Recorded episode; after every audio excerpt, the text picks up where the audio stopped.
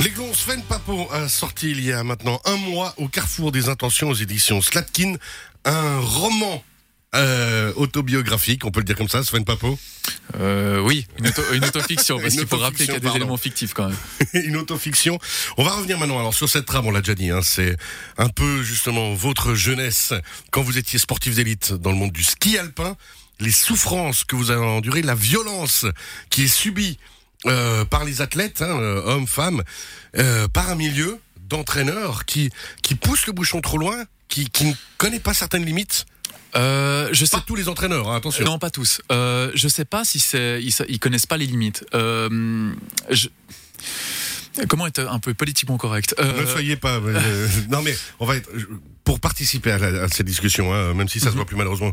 J'ai fait du sport euh, de haut niveau aussi dans ma prime jeunesse, euh, même à- autour de 17 ans, et c'est vrai que autant il y a des entraîneurs extraordinaires qui savent et qui comprennent vraiment la psychologie des gens, autant il y en a d'autres qui mériteraient des claques et on se demande ce qu'ils font là. Le problème, c'est que dans le, sport de haut niveau, en tout cas chez les jeunes, et donc euh, les jeunes euh, dans cette fameuse zone grise entre le- le- l'adolescence et le passage à l'âge adulte, ce dont euh, je- je- j'explore dans le bouquin, il y a un problème, c'est que ces, entraîneurs ne sont pas faits et pas prêts pour parler à des jeunes. Ils sont faits pour des adultes, mais pas pour des jeunes. Ils n'arrivent pas à adapter et à surtout adopter le bon discours pour certains jeunes qui ont des sensibilités différentes. Et pourtant, la formation jeunesse et sport est censée amener ça pour l'avoir faite. C'est là qu'on comprend pas. Est-ce que on n'a pas l'impression des fois chez certains entraîneurs, je vais être peut-être affreux dans ce que je dis, mais qu'il y a aussi le syndrome de chez certains parents qui poussent Mhm. trop leurs enfants parce qu'ils veulent s'identifier à leur carrière ratée, S'identifier ou utiliser un, coureur, un Ou- coureur et un, un athlète pour essayer de- de gravir les échelons? de rattraper leur leur carrière, leur carrière ou, le- ou essayer de, de, de transposer euh, leur carrière, on va dire leur magnifique carrière. C'est pas parce qu'on a gagné des courses Coupe du Monde que qu'on est un bon entraîneur. Donc euh, à- à- pour, pour euh, mon expérience, j'ai été entraîné par des entraîneurs qui avaient des, des qualités en tant que, que, que skieurs, qui ont fait des magnifiques carrières, qui ont des, victoires Coupe du Monde, mais qui malheureusement n'arrivaient pas à transmettre le bon discours et qui n'arrivaient pas à partager leur, leur passion et surtout leur, leur, leur, leur, leur, euh, culture de la gagne. C'est ça, ils n'arrivaient pas justement à trouver les bons mots. Vous l'expliquez, hein, vous avez subi ceci. Mhm. Et euh, alors, des athlètes, vous le dites vous-même euh, dans des, certains articles, ont la force mentale, Mhm. peuvent y arriver, pas de problème. Mais il y a d'autres d'autres athlètes qui pourraient avoir les capacités, mais qui sont cassés. Alors, c'est ça, c'est le, le travail sur la sensibilité de l'athlète. Euh, malheureusement, la sensibilité, c'est comme un, un- c'est un, un terme un peu prohibé. Euh, ça rentre pas dans le vocable d'un d'un entraîneur de sport et dans le sport de haut niveau. Euh, Peut-être maintenant un peu plus, mais si on prend le cas d'un Roger Federer, qui est le, ben voilà, l'idole de tout un peuple. euh, Roger Federer, c'est quelqu'un qui était, qui est un criseux, qui était un colérique. Ça, c'est de notoriété publique. Et il a réussi à se créer avec un gros travail, euh, une grosse thérapie. Ça, c'est de nouveau de notoriété publique, euh, à se créer une cage émotionnelle. Enfin, là, c'est pour prouver la, force mentale du bonhomme.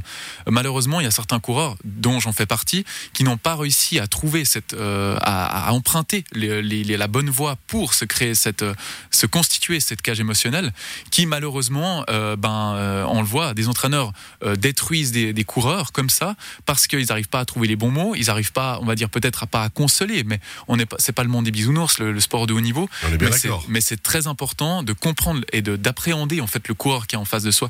Et, et le, là, c'est là le problème, c'est que, à vrai dire, euh, à, à force d'entraînement, à force de vouloir la performance, le coureur on le casse. C'est on a on, on a on a brisé, on a sacrifié des, des générations dans le ski alpin suisse. euh, je pense que dans, dans des, des- des générations, dans la mienne, celle que je connais le mieux, je pense qu'on a sacrifié des, des talents bruts.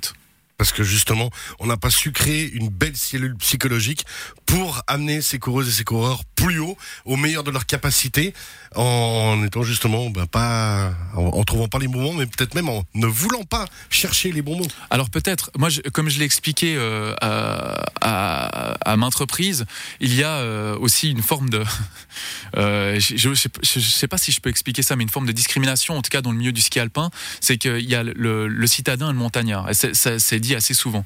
Et c'est vrai, c'est vrai que le montagnard, le skieur qui vient de la montagne, va être plus apprécié par euh, par le par les entraîneurs. Et il y aura des têtes, il y a des chouchous. Ça, ça c'est normal, c'est normal. Ça, ça, il y en a C'est partout. malheureusement un peu partout. ouais. Mais, mais c'est vrai que malheureusement, il y a, il y a des coureurs qui arrivent avec une, une philosophie différente. Et malheureusement, elle n'est pas acceptée. Alors, petite parenthèse, on saluera comme ça votre maman. Moi, je sais qu'elle est prof. Elle était prof d'école. Elle a jamais eu de chouchou.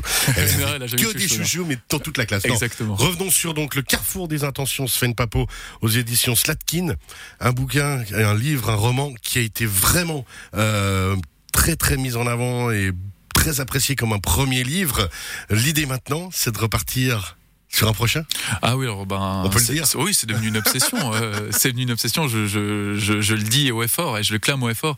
Oui, alors c'est clair que maintenant, mon but, c'est vraiment de d'écrire, d'écrire et d'écrire. C'est d'en faire. J'ai l'ambition d'être écrivain, ça c'est clair et net.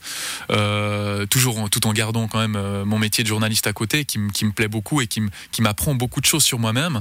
Et mais c'est vrai que l'écriture est une, un magnifique exutoire. C'est pour moi, c'est devenu nécessaire en fait pour pour mon Une pour mon équilibre. Et une oui, petite drogue, mais ah, une adrénaline. ah oui, c'est exactement ça. Comme Ça, à l'époque du sport. Exactement, exactement. Je l'avais dit d'ailleurs, et je l'avais dit dans une, une interview précédente. C'est vrai que pour moi, c'est devenu une forme d'adrénaline, ce besoin de de de bah, d'avoir cette, cette page blanche et de, de, de faire de faire transpirer en fait ce noir, ce- cette, cette encre, puis ce noir psychologique. Mais c'est vrai que là, alors, je vais me, je vais m'échapper du sport dans le deuxième. Je vais écrire sur quelque chose de bien différent. On se réjouit déjà de découvrir ça. Le- au carrefour des intentions aux éditions Slatkin, Sven Papo Léglon qui sort ce livre il y a maintenant un mois, disponible comme on le dit toujours dans toutes les bonnes librairies. Exact. Merci Sven Papo. Merci à vous. À très bientôt, bye bye. Merci.